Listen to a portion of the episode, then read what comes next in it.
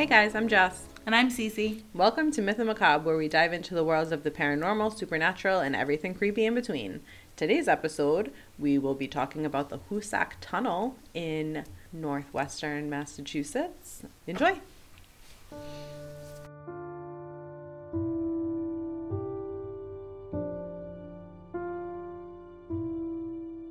Good morning. Good morning. How are you? Um, fantastic. It's a beautiful day out. It's freezing, but it's beautiful. Yes, yes, it is. I'm very glad to have a day off. I worked so many days in a row, and oh, I'm tired. nice. I can understand that. yeah, I actually I got a whole weekend off. I feel like a normal person this week. I That's worked pretty five days in a row, and I get two days off. Who knew? Such a novel concept. I'm glad you actually got some time off this week. Same. It was much needed. Oh, I believe it. But yeah, so today I wanted to talk about the Hoosac Tunnel. I love the name of this. I've never heard of this before. You were like, hey, this week, this is what I'm going to talk about. Not this moment, but when we were talking about it prior to recording. And yeah, I had no clue this was even a thing. I am totally 100% down for creepy tunnels, mm-hmm. bridges, all that good stuff. So I am excited to hear what you've got going on. Well, it's a creepy tunnel. Yes. Is- Is it a bridge tunnel or just a tunnel? It's just a tunnel. Okay. Like a bridge. Like, does it have a bridge over it? Is that what you're asking me? Well, like sometimes there's like a like a railroad bridge and then a tunnel like right after it. I don't know if it's a bridge. I don't think it's a bridge. I think it's just a Okay. tunnel. I know that's like a weird thing to be curious about. But I'm pretty sure it's just a tunnel. But yeah, so we'll start with a brief history of the Hoosac Tunnel. okay. It is a 4.74, so almost four and three quarter mile long tunnel that connects North Adams, Mass to Florida, Mass.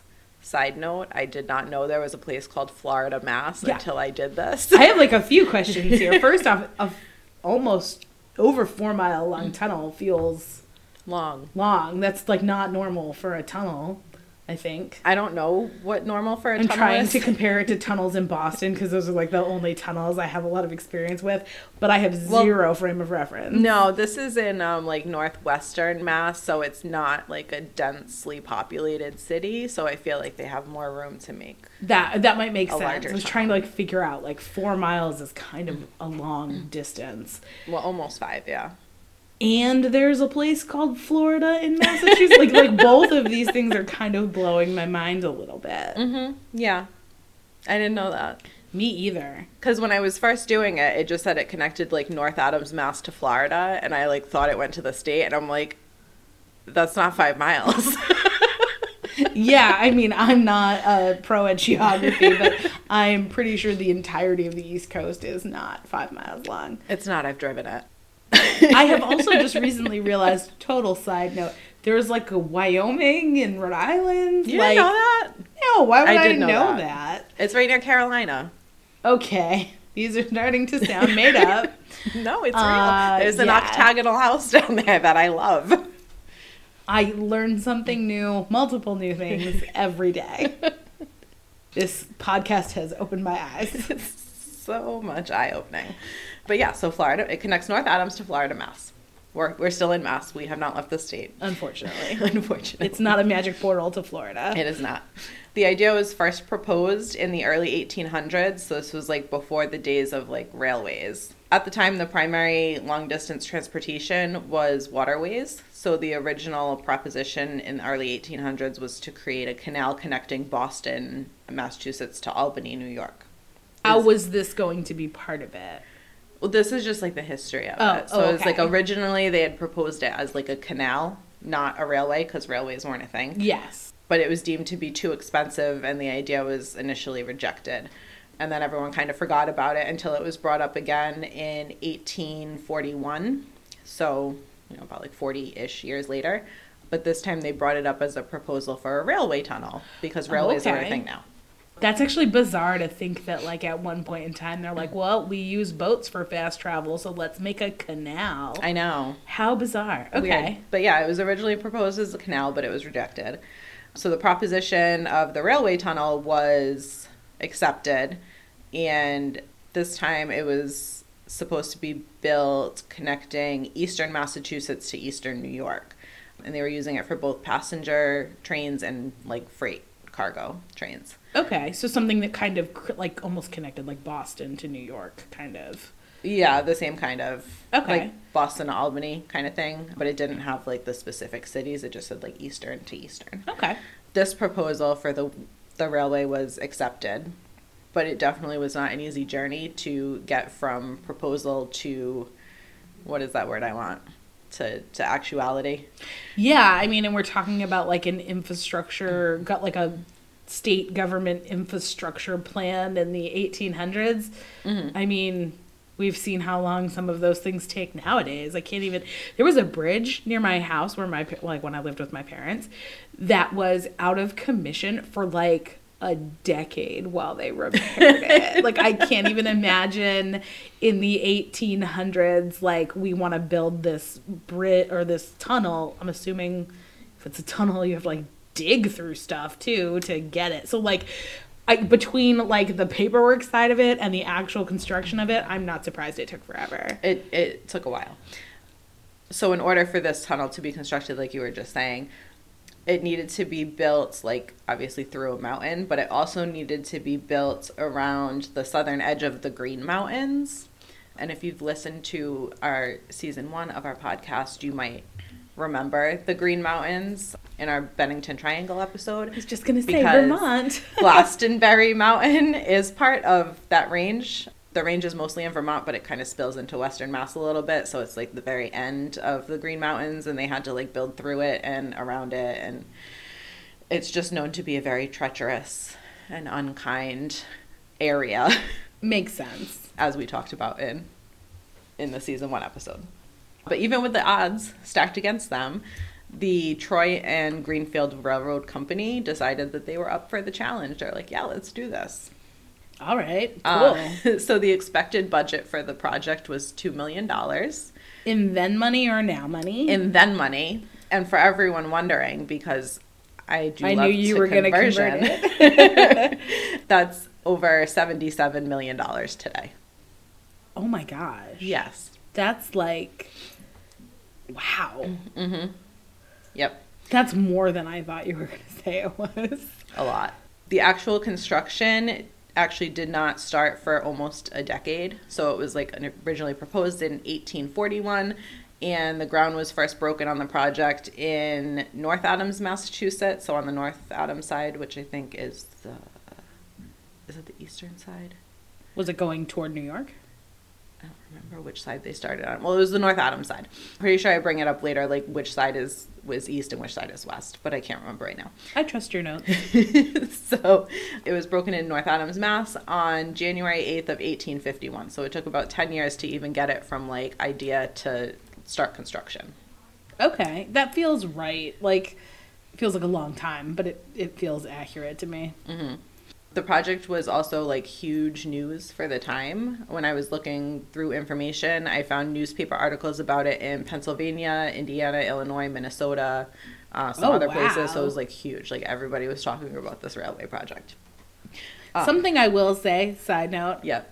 from experiencing newspapers.com and looking at a lot of news articles from like the mid 1800s there were like surprising things that got a lot of distance like we were talking about earlier this season the girl in the swamp that like florida was reporting on the things um, that we talked about in episode 5 with jane toppan that was like all over the place they're just super unexpected places that you're like where did this like piece of Massachusetts news become so important that they're talking about it so far away? Yeah. No, it was crazy. I It's was been like, oh, that was like all over the place. But once the construction began, it definitely was not smooth sailing from there because that would just be too easy. Of course. They had a bunch of delays to the project. They were due to things like the instability of the land because it's on like the Green Mountains, which is treacherous.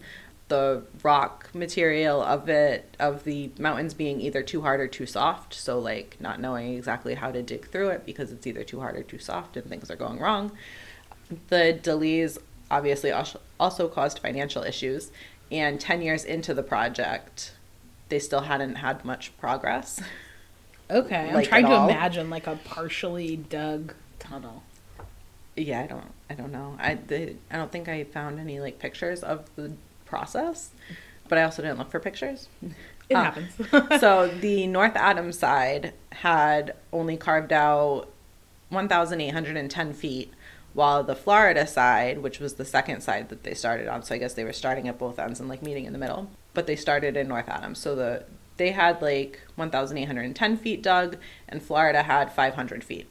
oh, geez. Yeah, that's not much. So, just in case anyone's wondering, because I am a numbers person, the tunnel is 4.74 miles long, which is about 25,080 feet. Yeah, so not much progress. So- so And we're a little over 2,000. up their side of the bargain. Florida is not. So, we're a little over 2,000 feet into a 25,000 foot project. Ooh. The tunnel ended up taking 25 years to complete. That's more than I would have anticipated. I was thinking, like, in my head, someone who has zero clue about machinery, mm-hmm. infrastructure, carving through mountains, whatever.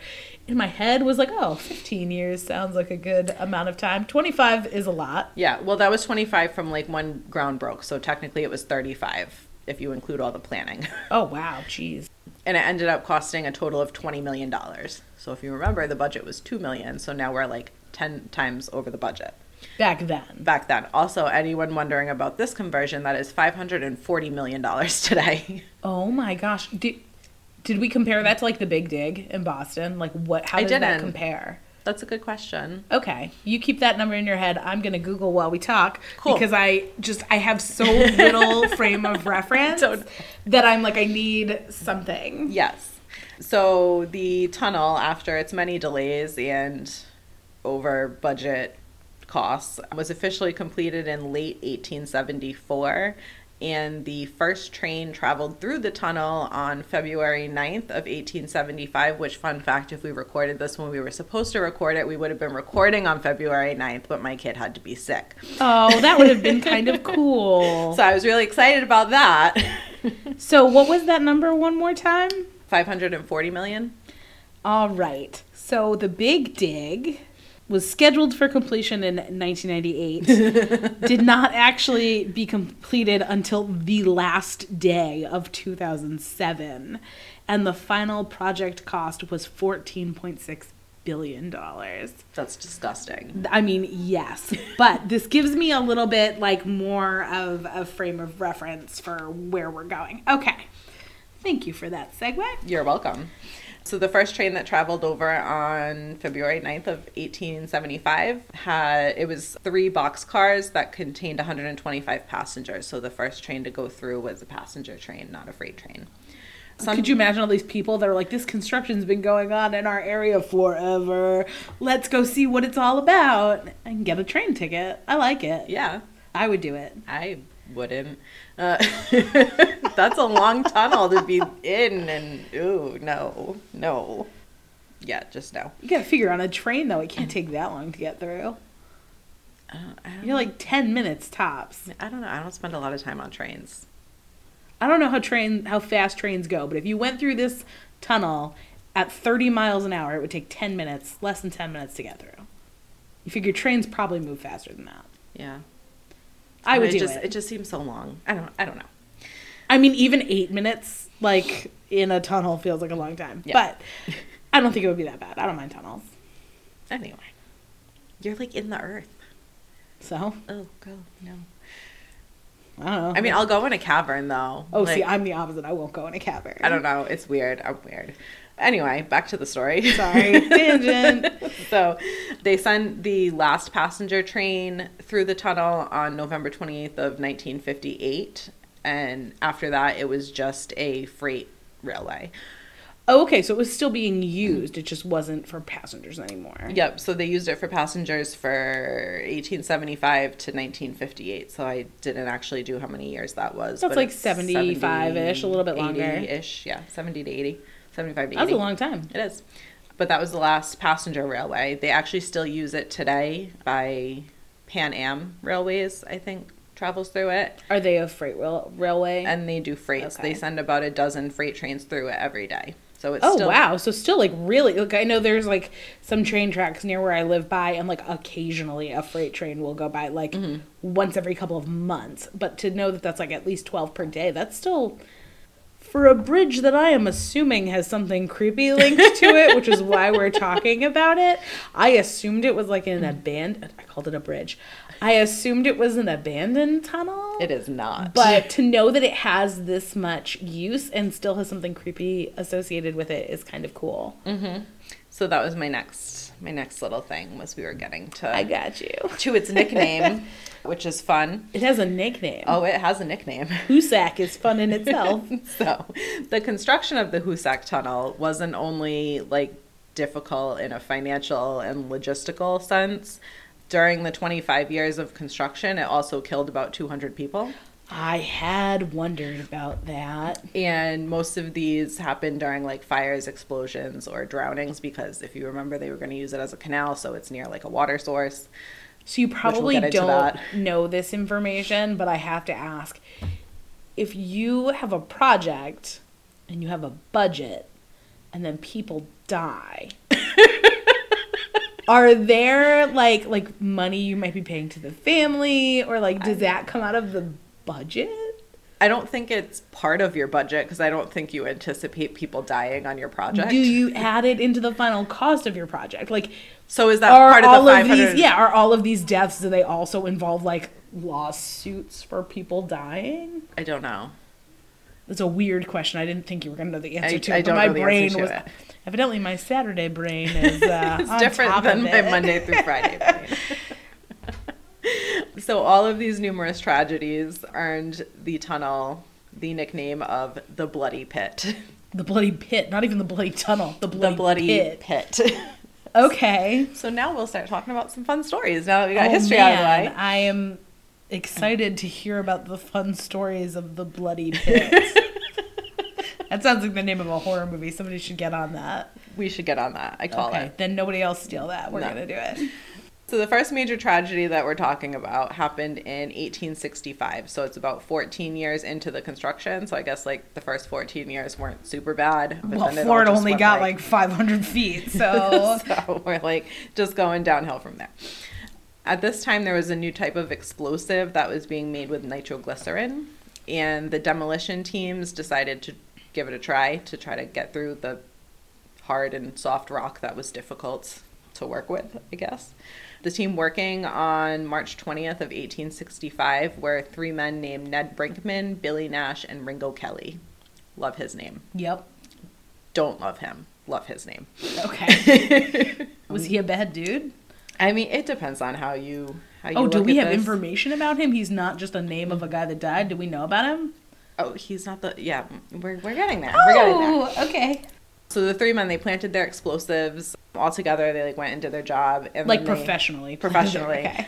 and then they ran off to the safety zone. But Ringo was in charge of the detonation, and quote unquote, unfortunately, he set off the charge too early, and Ned and Billy were buried alive under the rubble and crushed. So That's horrific. that's awful. Also, why did you why did you say quote unquote? We're getting there. Oh. So then, shortly after this accident, Ringo disappeared, which led some people to believe that the early detonation was not an accident. So, quote unquote, unfortunately. Oh, is there do we know if there's like records of him having kerfuffles with No, Okay. no. Just that he disappeared, which He- is kind of suspicious. It's like if very it was suspicious. a workplace accident, it's a workplace accident. They Right. unfortunately happen, but if you're fleeing the scene, that mm, doesn't suspicious. look good. Yeah. So, Ringo wasn't seen alive again, but his body turned up on March 30th of 1866. So, it was almost exactly a year later. The accident was March 20th of 1865. So, it was like one year and 10 days. His body turned up in the tunnel. Ooh. Also, like somebody was like, "I know what you did, and you're gonna pay for it." Well, it gets it gets creepier. So he was found in the tunnel in the exact same spot where his companions Ned and Billy had been buried alive. Oh. So I ask again, is this a coincidence that it is exactly a year later? Uh, yeah, that sounds like a revenge killing. exactly. Oh man, Uh, that's that's like a lot more dark than I thought we were gonna talk about. Mm-hmm. His killer wasn't ever found. And then just, you know, for the creepy part of it, because we have to go there, I don't necessarily believe it's true. But many people claim that it was the spirits of Ned and Billy that were seeking revenge on him, and that's why he was found in the tunnel, like right near the anniversary. Meh. I have some thoughts on this because I don't think that it was spirits that caught revenge. I just don't. No. But whoever orchestrated that like needed to know the details of exactly where they died. Mm-hmm. Like I'm surprised they never caught I feel like never caught his killer as like we know who did it, but we're not going to talk about it cuz we were better off without Ringo. Like you know what I mean? Because like if if he was found in the exact same spot, I don't believe that ghostly apparitions managed to pull this off. So like it had to be somebody who knew the details. So like your pool of suspects can't be that big at that point. Right. It's like Like who was working there? that day? Yeah. Who saw it? So who's Zach? um, but yeah, that's kind of nuts, actually. I thought it was nuts. Now I want to look into the history of police in this area and see if they have a history of being corrupt and letting some guy get away with murder because they figured it was for the best. That's a story for another day. Another Uh, episode. Yep. Yep. So, two years later, in 1868, a man named Paul Travers wrote a letter to his sister talking about his experiences in the haunted tunnel. And Paul, it's it's notable to say that Paul had served in the Civil War on the front lines for the Union, along with General Ulysses S. Grant before he was president. Oh wow. He was also a mechanical engineer that was working on the Hoosac Tunnel project. So at this time, he was accompanied. He was asked to accompany a man that's only referred to as Mr. Dunn, Okay. Who I found out was a member of the construction team. That that's all I got from him. Okay. Oh, sounds like what you'd call like the foreman or something. Yep. And so in the excerpt in Paul's letter to his sister, he writes The men constantly complain of hearing a man's voice crying out in agony and refuse to enter the great shaft after nightfall. Mr. Dunn has reassured them time and time again that the strange sound is nothing more than the wild winds sweeping down off the mountainside. Our work has slowed to the point where Mr. Dunn asked me to help him conduct an investigation into the matter. Last night, Mr. Dunn and I entered the Great Tunnel at exactly 9 o'clock p.m. We traveled about two miles into the shaft and then stopped to listen. As we stood there in the cold silence, we both heard what truly sounded like a man groaning out in pain. As you know, I have heard the same sound many times during the war, yet when I turned up the wicks on our lamps, there were no other human beings in the shaft except for Mr. Dunn and myself. I'll admit that I hadn't been this frightened since Shiloh. Mr. Dunn agreed that it wasn't the wind that we heard. Perhaps Nash or Brinkman, I wonder? Creepy. I kind of love that this tunnel has a creepy reputation around like when it was built. Mm-hmm. That's fantastic. but also like oh man, Yep. That's that's a creepy story. also, for anyone that didn't know what Shiloh was when he referred to, I'll admit I haven't been this frightened since Shiloh. That goes back to, to him serving in the war. Shiloh was a battle against the, the Union and the Confederate. That was like important in the Union winning the war. It was like a Okay. big victory for the Union. So I can imagine that would be frightening. And he's, to have like hear this sound that you're like this is giving me war flashbacks. yeah. So That's that's nuts. That's really intense. Yeah. No, no. But anyway, so later the same year, on October 17th of 1868, there was another disaster. This feels right. this feels right. There was a gas explosion and it blew up an above ground pumping station. So, because the tunnels were being built by waterways, they needed to have pumping stations to keep the water from filling the shafts when they were building. That makes sense. So this was one of those above ground pumping stations to keep the water out of the shafts. So when the station blew up, it essentially filled the nearby shaft that it was like pumping from with fire and debris and then they couldn't pump the water because the station blew up so the water started rising. There were 13 men in the shaft at the time of the explosion Oh my goodness.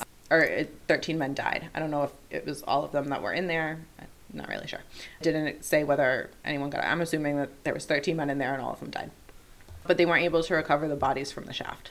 But over time, because it's like a waterway, some of the bodies were carried out, and the nearby villagers reported seeing like apparitions marching toward the tunnel. But when they went to go like investigate it to see like who was going over near the tunnel, there were no footprints in like the snow. Like at wintertime, there'd be no footprints in the snow They also reported hearing muffled screams near the site of the shaft that collapsed. My goodness. And I'm then- kind of surprised they kept going with it. Like if like all these people are dying. Like, like, let's just keep digging. yeah, I'm like I'm kind of surprised this project kept going. Oh Yeah. my gosh. And then a year later, so after, you know, this happened, and then a few of the bodies came out through the waterway, so they hadn't recovered all of them. But a year later, the remaining bodies would be found, and they were all still on a raft that they had built to stay afloat in the shaft. Um, Oh my goodness. which, if you're confused, that means that they did not die immediately from the explosion, No, they were just like down there trying to stay alive. Oh my gosh. and they suffocated in the fire. Oh my goodness. Yep. But strange thing, after the bodies on the raft were found and given a proper burial, the apparitions stopped. So like the villagers didn't see the apparitions near the tunnel anymore, but they did still hear the muffled screams. Huh. I have so many conflicting emotions. Like that whole thing is like it's like really intriguing and cool, but at the same time it's really tragic and sad. It is. It is. Yes. So then, four years after this, a man named Dr. Clifford J. Owens accompanied a drilling operations superintendent named James Mc. Can't say his name. McKinstry. This is while they're still They're still building. creating the tunnel. Okay. Yeah, so this was four years later, so 1872, so a couple years before it was finished. So they go into the tunnel together. It's not really clear why they were going into the tunnel. I couldn't really find anything about that, but Dr. Owens documented their account. Is he like a medical doctor? Do you know? Was it like someone needed medical attention or? I don't know what kind of doctor he was. He was, I think he was a medical doctor or like a psychiatrist or something, but he had just been asked to like accompany the drilling operation. Okay, so it's not like he was going out to see somebody specifically that needed. Yeah, he wasn't there like for medical attention. He was just there as like a second set of eyes, I guess. I think in his documents, I don't know if it was like a journal or like his documents for whatever he was doing there. He wrote, On the night of June 25th, 1872, James McKinstry and I entered the great excavation at precisely 11:30 p.m. We had traveled about 2 full miles into the shaft when we finally halted to rest. Except for the dim smoky light cast from our lamps, the place was as cold and dark as a tomb. The next thing I saw was a dim light coming along the tunnel from the westerly direction. At first, I believed it was probably a workman with a lantern. Yet, as the light grew closer, it took on a strange blue color and appeared to change shape almost into the form of a human without a head. Oh my goodness. In the next instant, it felt as if the temperature had suddenly dropped and a cold, icy chill ran up and down my spine. For what seemed like an eternity, Mr. McKinstry and I just stood there gaping at the headless thing like two wooden Indians. The blue light remained motionless for a few seconds as if it were actually looking us over, then floated off toward the east end of the shaft and vanished into thin air. I am above all a realist, nor am I prone to repeating gossip and wild tales that defy a reasonable explanation. However, in all truth, I cannot deny what James McKinstry and I witnessed with our own eyes. Oh my goodness. So that's quite like a first-hand testimony from someone who I would assume is pretty well regarded as Mm-hmm. as a sane person. Oh my goodness. Yep. And then also, I don't know if anybody caught it, but there is both quotes that I read reference we traveled about two miles into the shaft. So I actually was just going to ask you to confirm that because I was thinking that I was like, is that around the same place that the first two gentlemen mm-hmm. were in? Yep. Interesting. Now I don't want to go through this tunnel. I don't want to go through the tunnel. and then Not also, at night, at least. Like, why were you there at eleven thirty at night? You were just asking for trouble. right? You're just asking to run into some demons. And then also for whoa, any whoa, apparitions. Apparitions. Unless you know something you have not told us yet, I did not assume demons. I, I mean, yeah, apparitions is fine. I'm still going to say demons because it's pretty creepy in there from what I'm seeing. It is a bloody pit. it's, it's called the Bloody Pit. So, also for anyone curious about the comment that Dr. Clifford Owens made about staring like two wooden Indians, I can explain that because I was curious and I was Is like, that like the drugstore what in the actual F does this mean? It's the tobacco store. Yes, Statues. okay. Yeah. I didn't Um, ask about it because I knew what I know. I know what those are. Okay, well, I didn't, okay, because I'm not smart. No. Don't be ridiculous. Um, I don't spend a lot of time at tobacco stores. Um, Oh yeah, because I totally do. I mean, I know you don't. No, I just historically, like, I feel like as a kid, I read a lot of books that had drugstore Indians. I don't know, Okay. like Tom Sawyer and stuff. Oh. That time period. Okay. Well, anyway, for anyone else like me that didn't know what that was, I looked it up in Collins Dictionary, and wooden Indian has two definitions. The first is a carved wooden statue of a standing Native American wearing a feathered headdress, formerly found outside many cigar stores as an advertisement. So that one's pretty self explanatory, That's the one I knew. The Um, definition I knew of them. but also not very informing for this context. Oh, I just assumed it was like we stood still as a statue. So the second one kind of made a little more sense when I when I read it. The second definition is an informal definition. It's a person who appears emotionless and unresponsive, a poker face. Okay, yeah, So- that makes sense. So basically, Clifford and James just sat there and stared at the headless figure, dumbfounded. Makes sense. I, I, that took a lot to get there, uh, for me anyway. Maybe not everyone else. So then we have two years after this whole incident. So after the doctor and the drilling superintendent came across this headless ghost man, Before we move on to the next one, had anyone died a death there that would have left them headless? Like I know the two guys that got blown up in the the dynamite Yeah. maybe It lost wasn't- body parts, but probably yeah, it was. There was no beheading, There was no beheading. Like there was no reference of someone like being beheaded in Okay. the tunnel.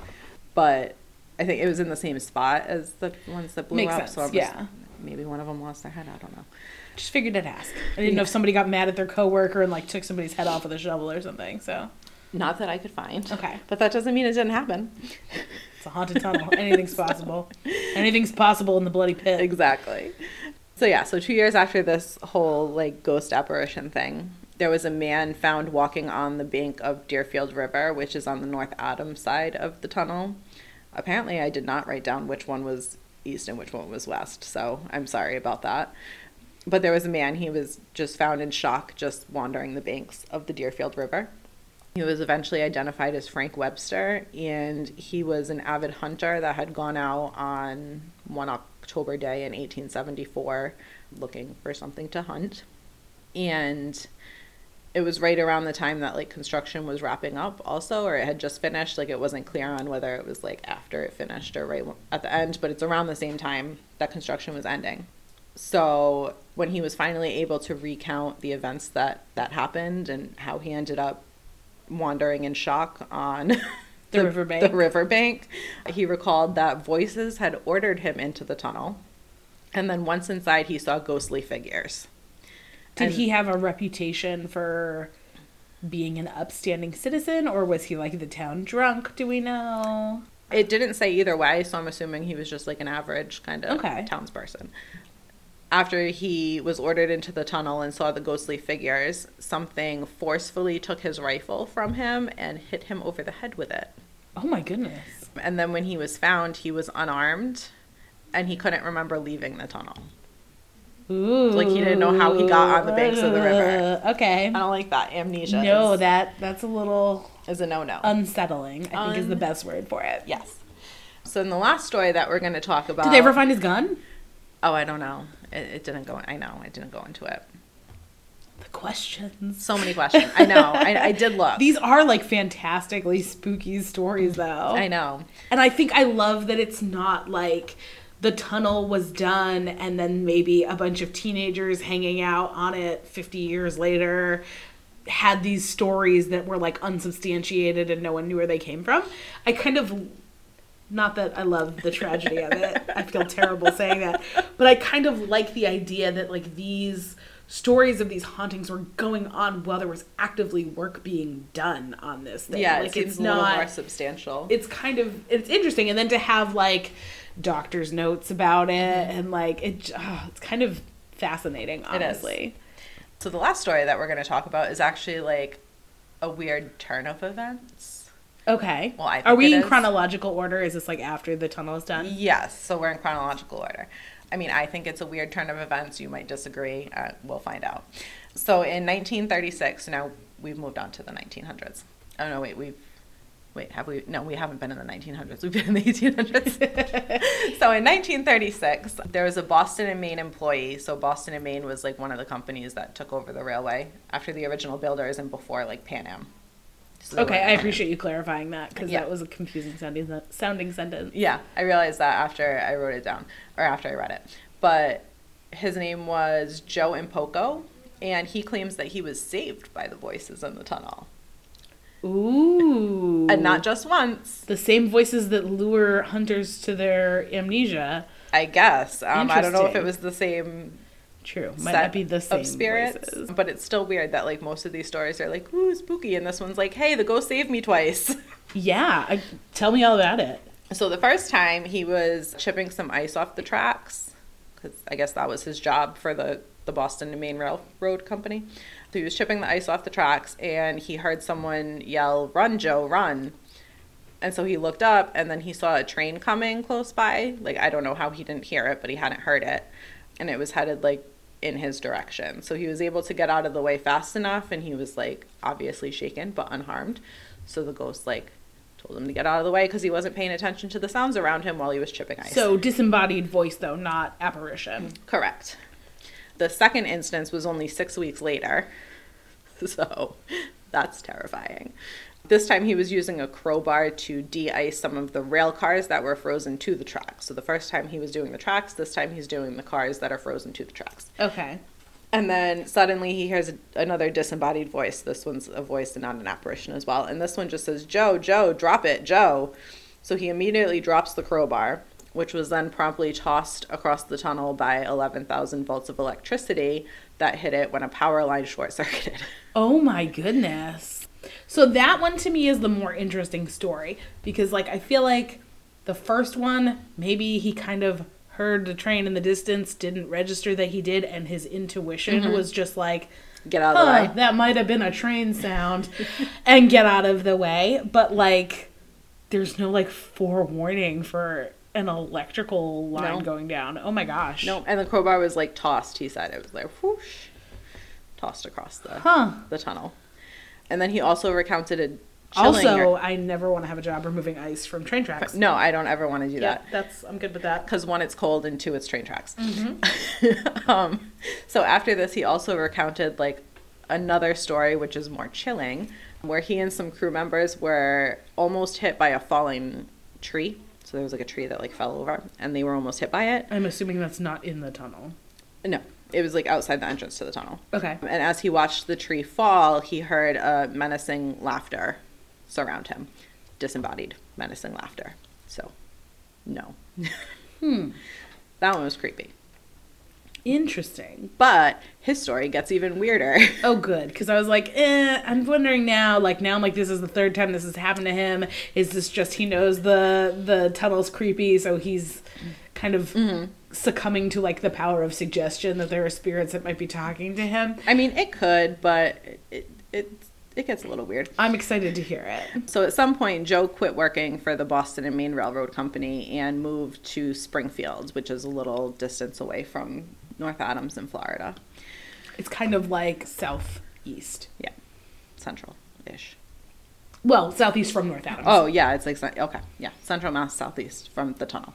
So even though he moved, he went back to the Hoosac Tunnel every year to thank the spirit or the spirits for saving him.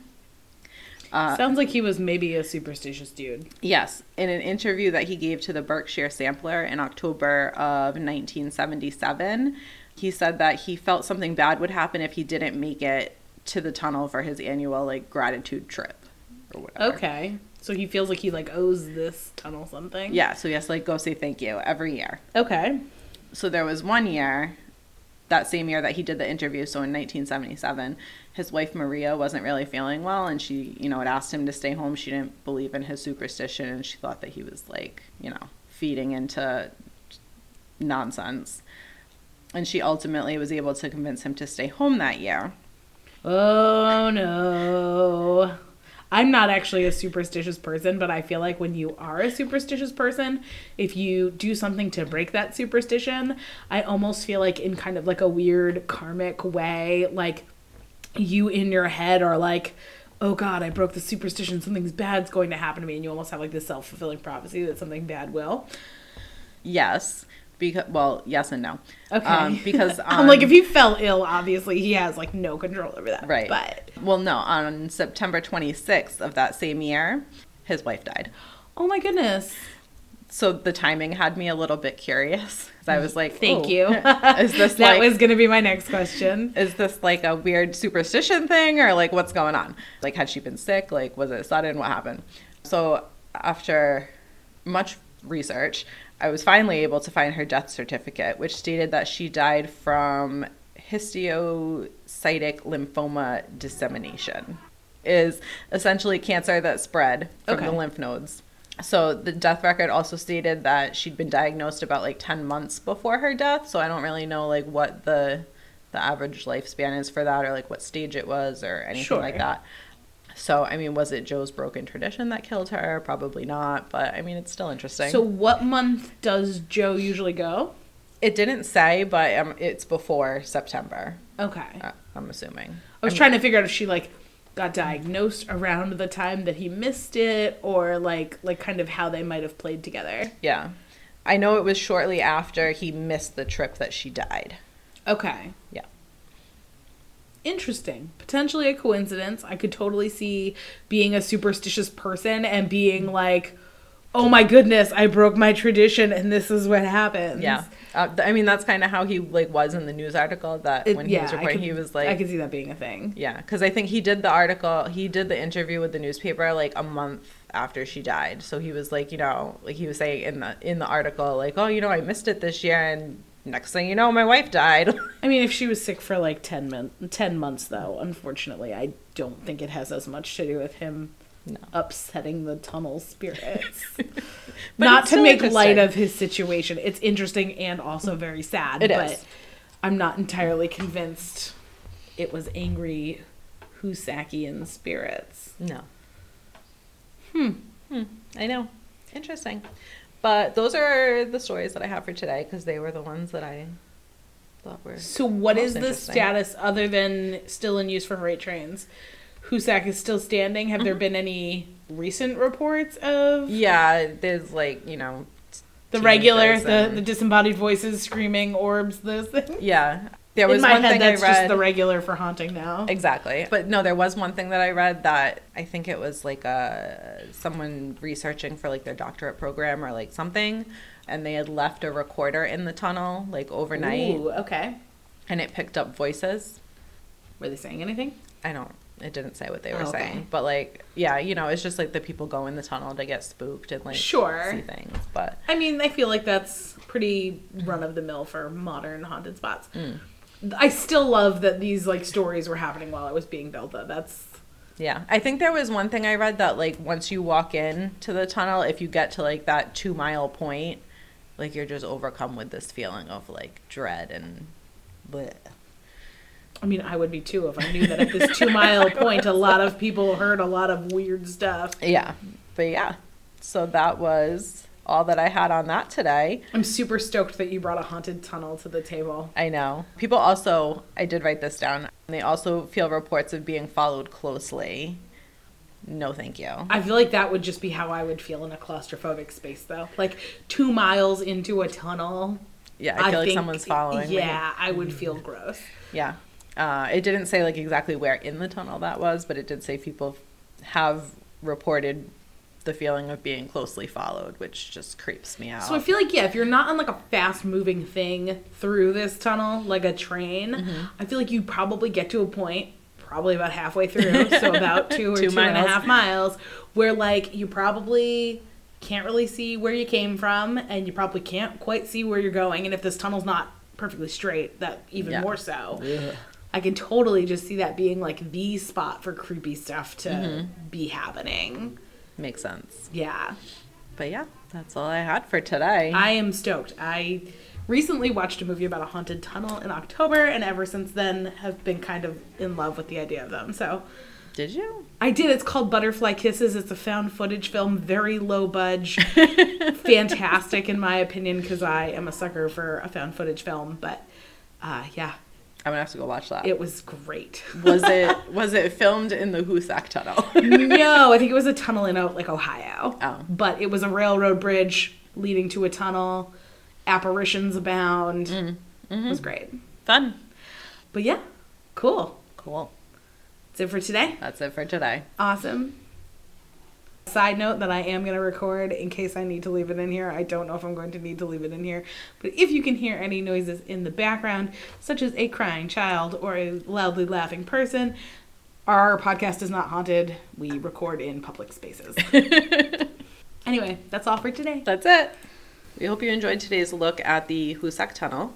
Tune in next week for a tale We're of sh- something. I haven't quite finished researching, so I'm not totally positive what we're talking about next week, but I think it's going to be fun. you can find us on Instagram, Twitter, and Facebook at Myth and Macabre. Or if you have any stories you want to share with us, any ideas for us, any, hey, I know more about that thing you talked about and you messed up that factoid, shoot us an email at mythandmacabre at gmail.com. Bye.